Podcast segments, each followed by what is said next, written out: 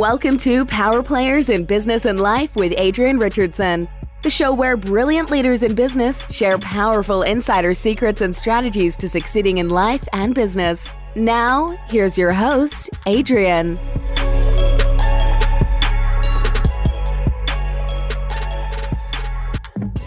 Hey everyone, I'm your host, Adrienne Richardson, founder of Power Play Media and the Power Players in Business and Life podcast, where I get the honor of interviewing fascinating, big hearted people who have brilliant minds.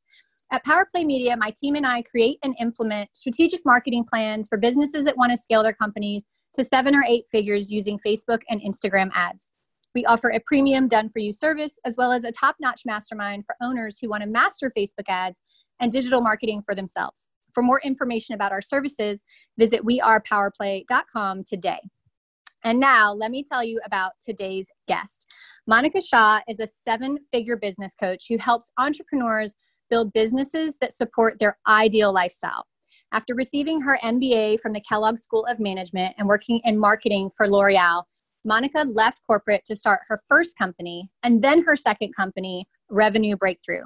Today, she takes her clients step by step through building, growing, and expanding their businesses.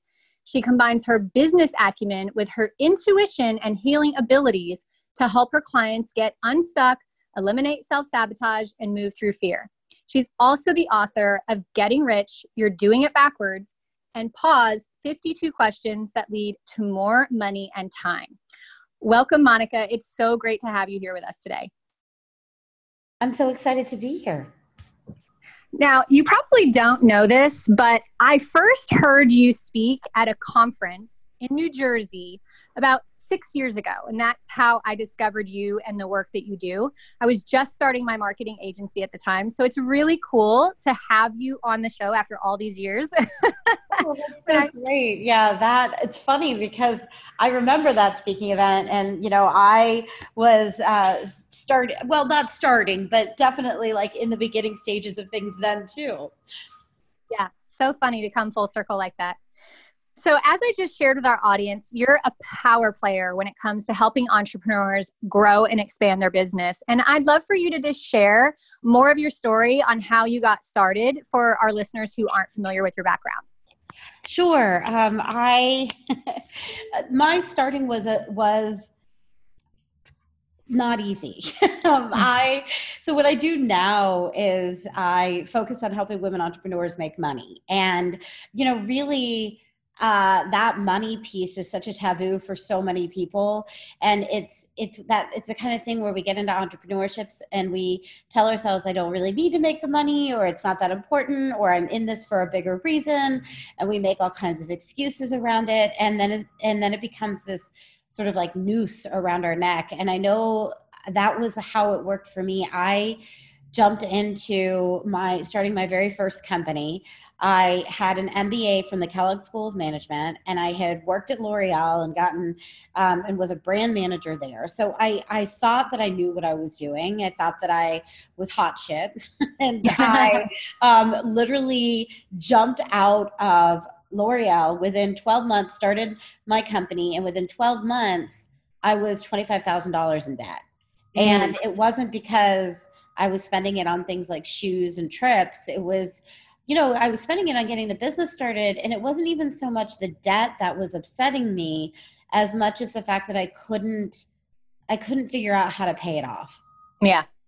And, um, and it was mounting and I just, I couldn't see a way to make a dent in it. And I, um, so I ended up doing things that you know, I thought would help to pay for things. I did focus groups. I I cat sitted. I walked dogs. I sold things on eBay. I and one of the things I did was rent my apartment out on Airbnb. And mm-hmm. I um, it was back when Airbnb was just starting, and uh, there was a particular week where I had rented my apartment out for seven days in a row, and I was getting on the subway to come home, and I had and I got off the subway. It was the 63rd stop, uh, street stop at the BDFQ. I had two bags on one arm and two bags on another arm and a bag across my chest and a roller bag that I was carrying.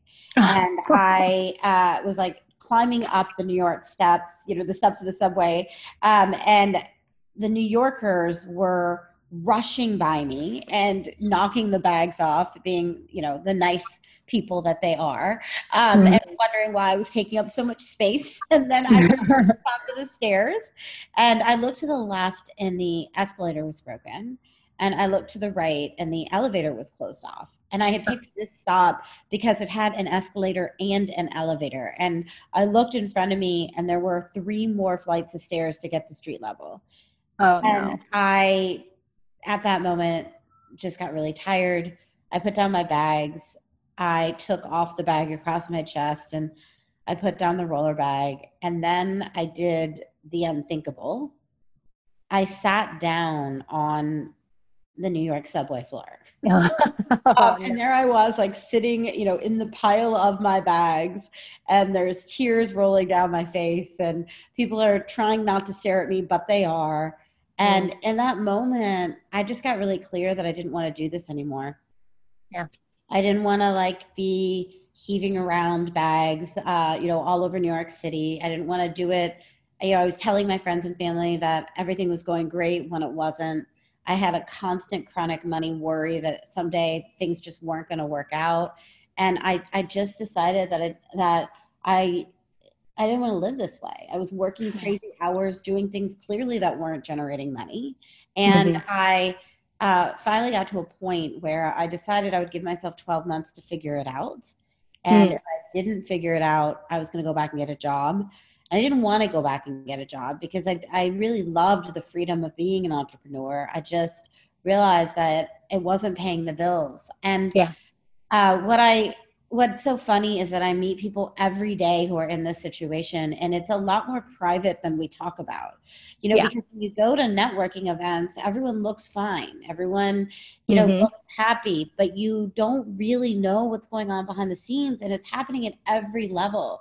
Like even at my, at the high level masterminds that I'm at, people pull me aside all the time, and they say, you know, we just pulled in a million dollars from our launch, but we didn't keep any of it, right? I mean, yeah. it's just. Yep it's really messy what's going on in people's financial world even if they are making money yes.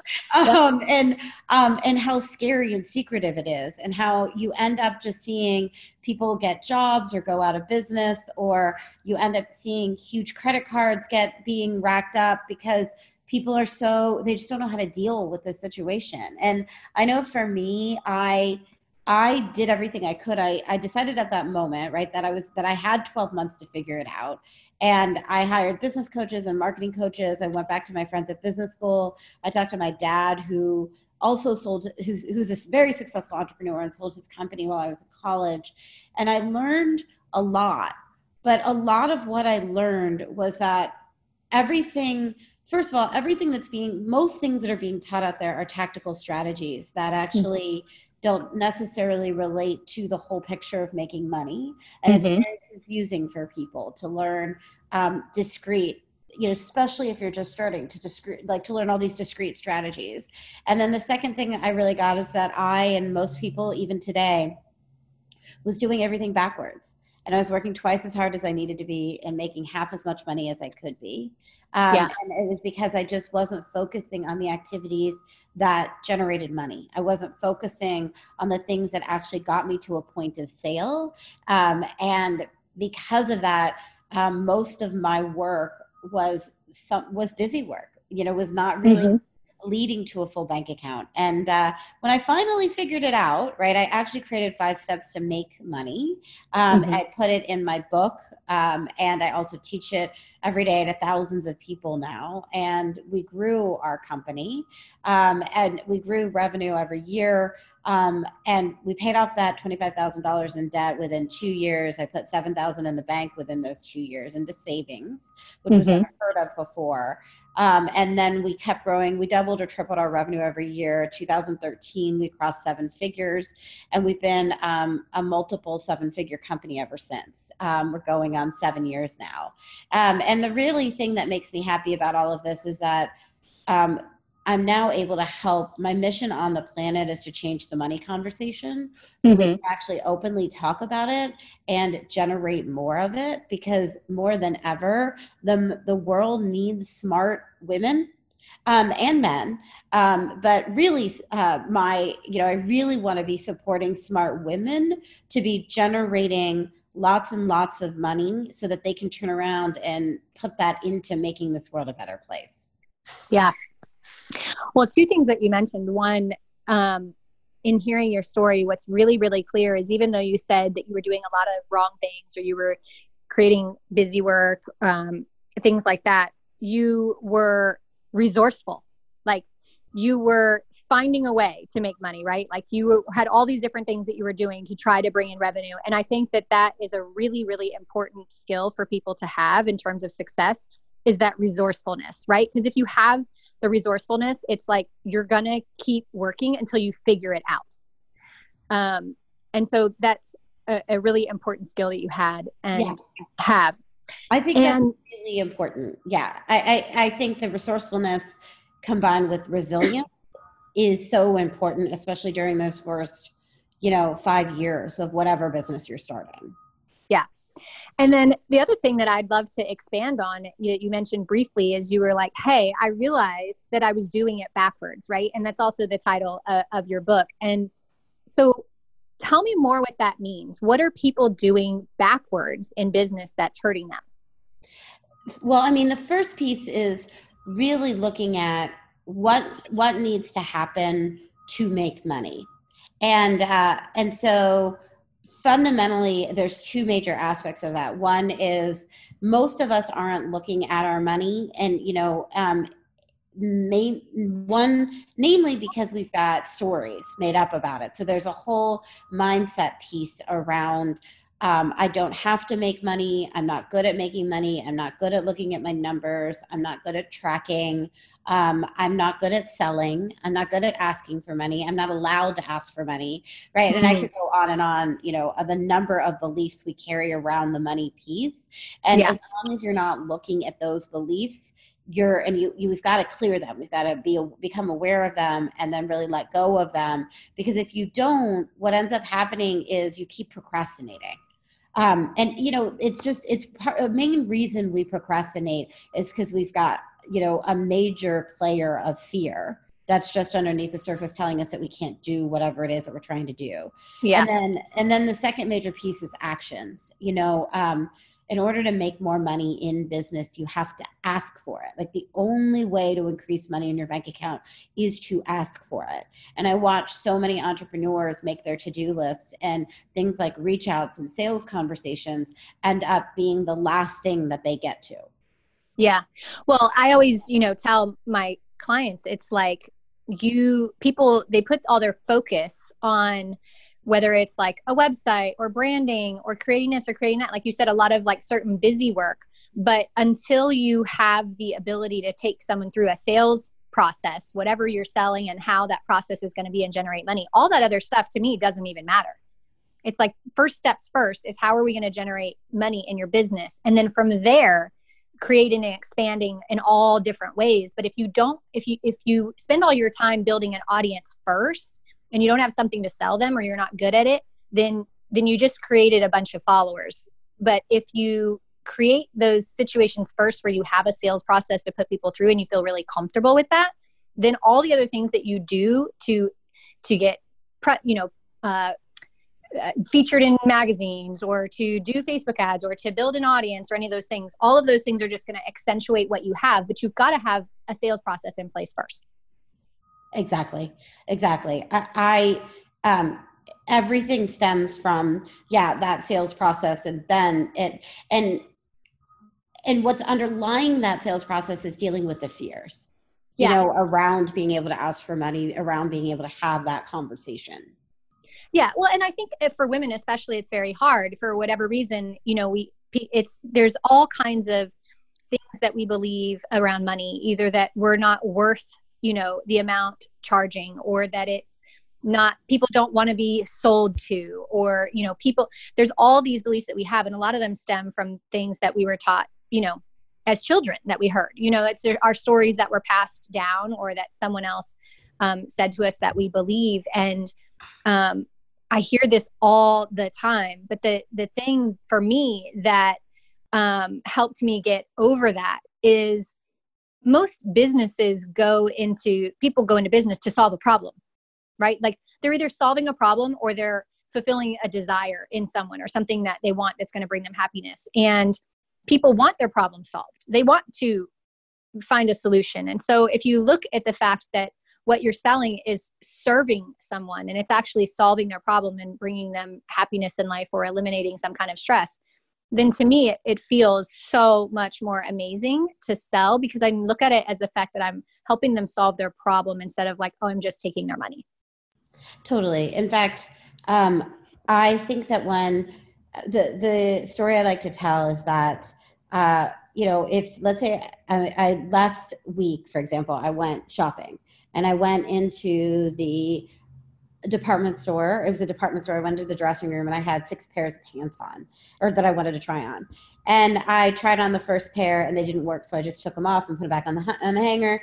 And I did that for like the second and the third pair. And then I tried on the fourth pair and I came out of the dressing room and I looked in the mirror.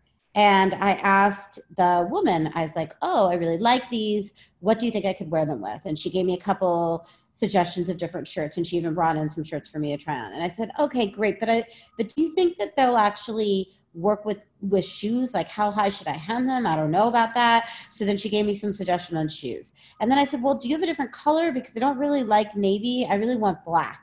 And she went and she got me the black pair. And here's what's interesting is that those were all objections mm, so yeah. um, i made i gave her those were all my objections and she met those objections with suggestions and with ways around them. Now the pants that i did not like the ones that i was a no to i just took them off and put them back on the hanger. There weren't any objections. So what's interesting is when you're in a sales conversation and you're solving someone's problem which is so true right? They if they come back with objections a lot of people look at that and they're like, "Oh my gosh, I'm not supposed to talk them through this," or mm. it means that that um, they're not interested. Or if they if they were a yes, then they would be a yes. Like I don't, you know, clearly this is the end of the conversation. But if you use that pants analogy, if the woman had not helped me through, you know, thinking through different ways I could wear the pants, thinking through how I could hem the pants, bringing me a different color, I wouldn't have bought those pants. And I think it's the same thing is that we have a story that um, we that if we help people through objections right? Once we've once we've identified that they have a problem and that we can solve the, that problem then we're doing something wrong. But it's actually the complete opposite. If someone's willing to give you objections it means they're interested. It means that they're asking you to help them figure out how to buy it and what needs to happen in order to buy it. Monica, this is such a brilliant analogy. And for those people listening, I really want you to get what she just said because this is so, so good. I mean, think about it. Like like you just said, when you were there trying on the pants, like there there was things that were just an immediate no. And we can all relate to that situation where it's just you're not even considering it.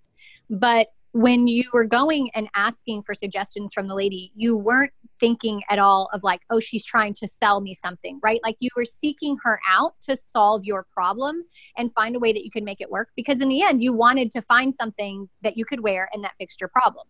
Right. And it's such a great analogy that you said when people are having the back and forth conversation with you, it's not mean or pushy or rude. And obviously, they can be done in those ways, which is wrong.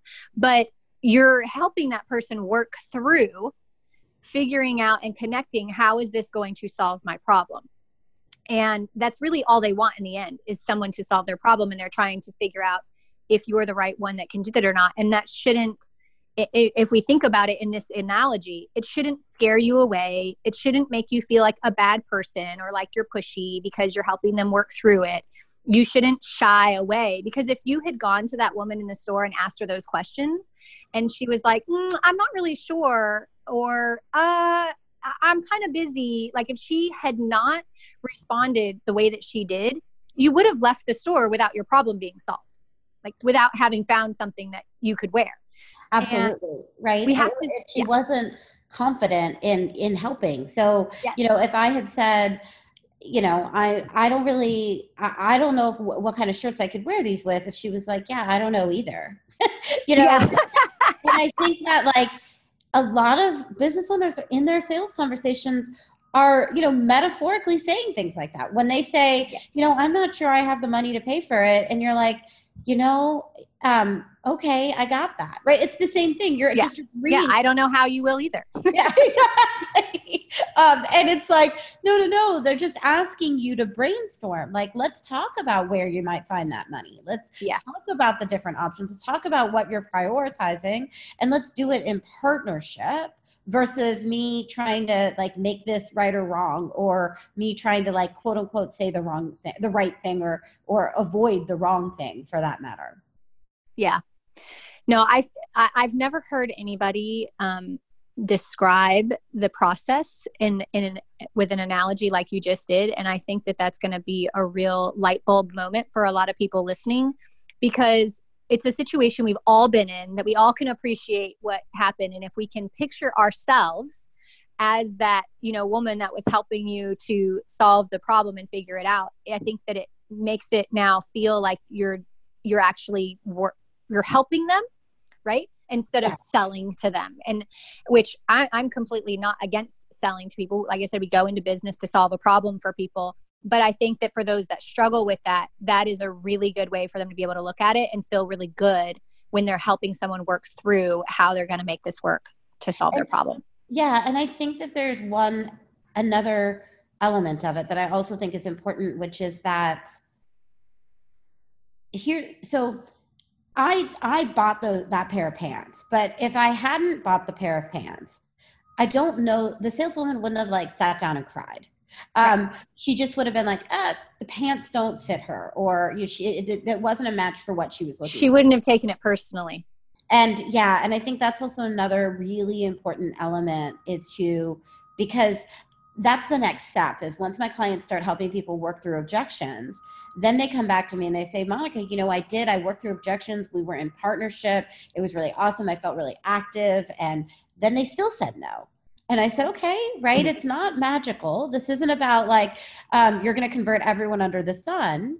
It's right. about understanding that that wasn't you did what you needed to do to make that person feel as comfortable as possible you know yeah. and it wasn't a good fit and, and that yeah. and in the process of you know what i will say is if i hadn't bought that pair of pants i really liked that woman and so I would totally go back to that store when she was there and mm-hmm. ask for her to help me go through something else because she took the time and energy to go through that with me the first time.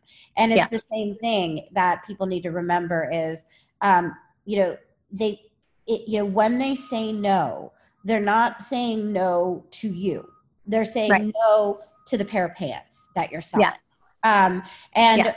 if you handle the no in a uh, in a relationship oriented way um, and you do your follow up in whatever way is appropriate for that person they you know in a lot of cases they may turn to and turn out to be a yes yeah well because here's two things that happen like you just said. I mean how many of us have gone into a dressing room and tried on a million things and left with nothing right? And we didn't leave there thinking like oh that salesperson you know couldn't find me what I, like we don't it's not a personal reflection on them. It's like oh i just couldn't find the right fit or the right thing that i was looking for. And and like you just said so it's number one it's like that had nothing to do with them. They shouldn't take it personally. But number two the fact that that person served me and had a great attitude didn't get all mad at me because i didn't buy something you know like even though they spent a lot of time with me like exactly i'm when i need that problem solved i'm, I'm going to think about that person and go back there and just the same way as well, that if you handle it really poorly, then you're also that person's now leaving. And not only did they not get their problem solved from you, they're not going to come back to you and they're going to keep looking for a solution somewhere else.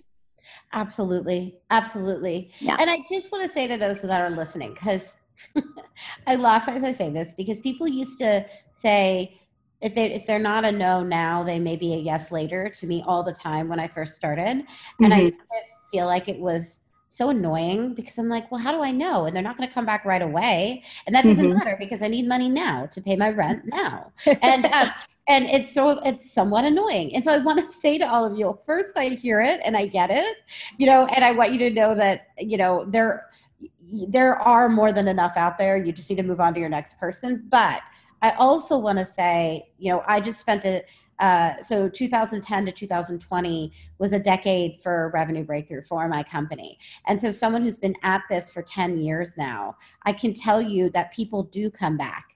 Um, and it may not be, you know, sometimes they come back three years later, sometimes they come back five years later, but literally, I've experienced all aspects of people coming back. Everything from uh, I'm going to go try another coach. Then they try the other coach and it doesn't work as well as they thought. So then they come back to um, people coming back after they've had a great conversation with you. I even just had a woman who had a great conversation with me, wasn't ready for me yet, called her friend. Her friend had a conversation with me, and her friend signed up for my highest level program. Yeah. So I just, you know, it. I just want to tell you from the perspective of someone who has been you know in the, in my particular business for a decade to tell you that it there is an element of sticking with it um, when it comes to these building relationships via sales conversations. How how much do you um, you know people always say like oh the money's in the follow-up. Um, how often do you follow up with people? Like what is your viewpoint and beliefs about follow-up when it comes to sales? I i do think that the so hmm I don't know that I agree fully w- with the money is in the follow up. I think the mm-hmm. money's everywhere. Um, mm-hmm. You know, that phrase, I think, and I don't actually use it because I think it's more. I, I think the money's in the sale and the money's in the follow up, and it really depends on who you're talking to. Mm-hmm. Um, follow up is one of those things that, first and foremost, requires organization and systems. And most people aren't doing their follow up because they don't have organization and systems yes. around sales. So yeah. I fully believe in follow up, but you can't just you know it's it's very easy to say oh i'm just going to do more follow up but really there's multiple steps required in that and i think the first one is making sure that um, you've got a CRM, which is a customer relationship management system, mm-hmm. and it's a, it's a long fancy name for a database essentially, or a way that right. you're tracking your sales conversation. So um, like ones that I know that are out right now, but may not be out in like a month. So you're gonna have to um, so look up customer relationship management systems. But ones that I know that are good at this particular moment in time are Pipedrive is one that people really like, and then there's one called Less Annoying CRM. And mm. key is that when you're having a sales conversation with someone, you've got to take notes on that person date yeah. time and what you said because you think you're going to remember and then you don't. And um, and that's a key piece of following up is um, is taking the notes and then tasking yourself with um, so what i do is i take my notes in my crm and then i tag each person with you know the the month that i talk to them. And also i put in a note always as to what the next step is for that particular person. So mm. there's multiple categories for that. It could be something where you just don't think this is a good client for you. So there really is no next step. Or it could be that they are good for a particular program or product or service. Um, and then you put a follow up task to follow up with that person. Um, and the tasks live in your CRM system. So the thing is is that professional salespeople they don't they literally walk in in the morning and i know quite a few of them that i went to business school with and i'm one of my best friends is one. He walks in every day and he looks in his version of his crm they use salesforce because they're a big company mm-hmm. and he doesn't question like what are my five follow-up tasks for today? He just does them because it's his job he doesn't yeah. ask himself like, do I want to get on the phone with this person? Do I feel like calling this person? What if this person hangs up on me? Or what if this person ignores my email? Maybe I won't write it. Like he can't do any of that because he's a professional salesperson. It's his job to do that.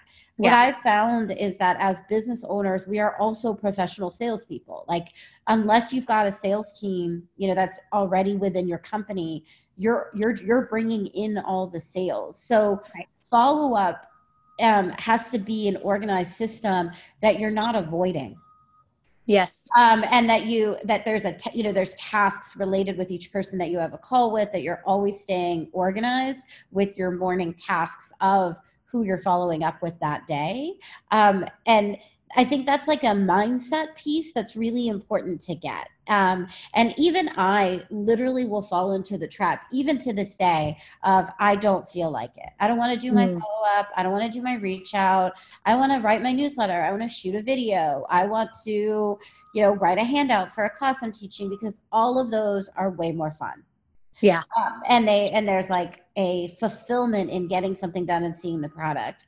Uh, whereas there's something about reach outs and follow up where it's like you, you you get no immediate fulfillment for for it. So it's very easy for your lizard brain to just be like, no, I don't want to do that. Yeah. it's not fun. Yeah. It's not comfortable. So it's one of the reasons I love using CRMs is because mm-hmm. there's daily tasks that pop up for me. Um, and then just to simplify it, if you're really like just starting on a sales system or a sales process, one of the things that I tell my clients is um, make pick a certain date of the month, like the 15th of the month. And every single month, that's your follow up day. Um. And so everyone, like if it's March um, and it's March 15th, you would follow up with everyone you talked to in, say, December, January, and February. If it's like May 15th, you would follow up with everybody that you spoke with from January through May. Mm. You've just got like a running follow up list um, that you hit at least once a month. That's like a very simplistic way to do it. Now, you know, um, say you know it, it, you can get really specific with each person and have different dates as you get more advanced and have you as you have a system ready to handle that. Yeah. Well i love the fact first of all it just has to be scheduled. Whether you like you said you do it once a month or you have a more um, structured system that reminds you i find that like anything in our businesses if we don't schedule it or put it you know um, on the list of things to do it just doesn't get done. And that should be one of those things that are just non-negotiable right? Because it's easy to put it on your calendar and then something comes up and be like oh yeah I, I, have something else to do. And so it's one of those things that really should just be blocked out on your calendar. It's non-negotiable and you sit down and do it whether you feel like it or not because like you said it is true. When you own your own business you are the number one salesperson even if you have a sales team. It's still your responsibility as the owner to make sure that your company is generating sales. And so, whether people like it or not, you know, when you go into business and they think, well, I'm going into business because I want to be a photographer or, you know, I want to be a graphic designer or something. But in the end, there is no business without sales. And so, that is an important skill for people to master and feel really, really good about. Yeah. And I, I will say this I think it's an important skill to master um, I don't to feel good about it. I, you know, I am reaching. I'm reaching on that one. Um, and you know, and it's not. I think like here's the thing: on a good day when you close a sale, you feel really good about it. Yeah. On a day where you've talked to seven people and no one's buying, and it feels like no one has any money in the world at all left, and all the money is gone. Um, it feels yeah. It doesn't feel great. Um, and I and so if you talk to any salesperson who does it professionally, you know there are days when you're in love with it and you feel like you can do anything, and there are days when you pick up the phone and it hurts um, yeah. And so I, I just think it's really owning that, that it's the thing about being an entrepreneur is that there are other aspects of your business that you will love more frequently mm. like working with yeah. your clients or leading a group or teaching a program or you know creating your product and those things won't be so hard and they won't have such um, uh, there won't be such like an up and a down to them. Yeah. But sales yeah. is one of those things where, you know, there's definitely ups and downs and there's definitely streaks and there's definitely lost streaks. So it's just, it's okay wherever you are with it. Uh, you know, I always tell my people, no matter how you feel about it, you got to do it anyway. Yeah, no, I love that reframe on it. I think I was reaching a little bit there and saying, be happy about it. Because, yeah. like you said, when things are going great, it's easy to feel happy about it. And I love the fact that you are being very um, real and honest with people that like look it doesn't matter how successful you become. It doesn't matter how big your business grows. There are always going to be those up and down kind of uh, feelings about sales because like you said we're human beings. You get on the phone you talk to seven people and they all said no. And so i think a lot of people make themselves feel wrong or they think oh when i get better at sales i won't have these feelings or these issues. And so I really love that you're just being completely honest with people and saying, like, look, you're still going to have those times, even when your business becomes bigger, but you just do it anyways. Yeah. It, Good it's, stuff. It's true. I mean, yeah. And I especially think it's important to stress that because I think there's way too much out there that's like, well, if you learn this sales process, you're going to have a 99% close rate. You know, if you learn this sales process, you know, um, everyone will say yes. And I just want to say, you know, I've been in this the industry for a long time now, and none of that is true on yeah. any level on any level um, nobody's closing 99% of the time including like the best salespeople in the world yeah um, so um, it's just important for everybody to get that and it takes time to learn it um, it you know uh, it so you may need to go through 10 to 30 sales conversations before you feel really confident that you even know what you're doing. Um, so there is a learning curve as well that everybody has, not everybody, I'd say uh, most people um, yeah. have to go through. So really just being patient with yourself through the process and not Get, not giving into the hype that's out there or the voice in your head that is like, oh, if I was really good, then everyone would be saying yes. Yeah, that's so good. I just I want to thank you so much for everything you shared today from the great pants analogy to you know an easy follow-up system and you know to doing it even when you don't want to and the way you feel about it. I feel like you've shared really really good stuff with us today that people are going to be able to implement and also be inspired by. And so how can people get in touch with you learn more from you work with you Sure. So, um, one of the things that we touched on um, is sort of doing the activities that are going to generate money. But we didn't necessarily have the time in this particular uh, time period to talk about what those activities are specifically. And I call those activities revenue generating activities. So I have a uh, uh, an ebook that is a, a free gift where I have put together all of the revenue generating activities and, in, what I like to call my money making marketing calendar. And it's done for you. I explain the activities, the frequency you should be doing them, um, and I give you your own calendar so you can fill out and track it on your own. There's nine different money making positioning activities in there, um, and I explain all of them. So it's a great way to get a cheat sheet on oh, like if I get that the most important thing I need to be doing is having sales conversations, these are the activities that are all going to drive to you getting more of those sales conversations.